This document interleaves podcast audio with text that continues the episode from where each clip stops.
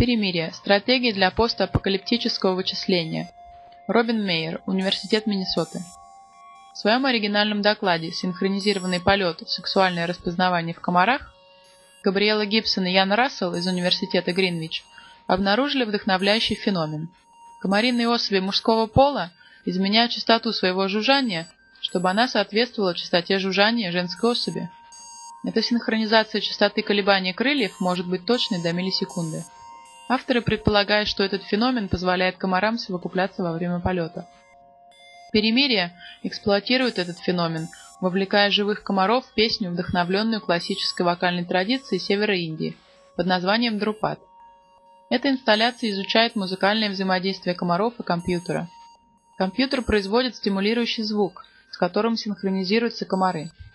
Впоследствии компьютер выступает в роли третьего голоса, который отвечает на музыкальные модуляции комариного жужжания. Эти три голоса входят и выходят из гармонии, завися от расположенности комаров к синхронизации со стимулирующим сигналом.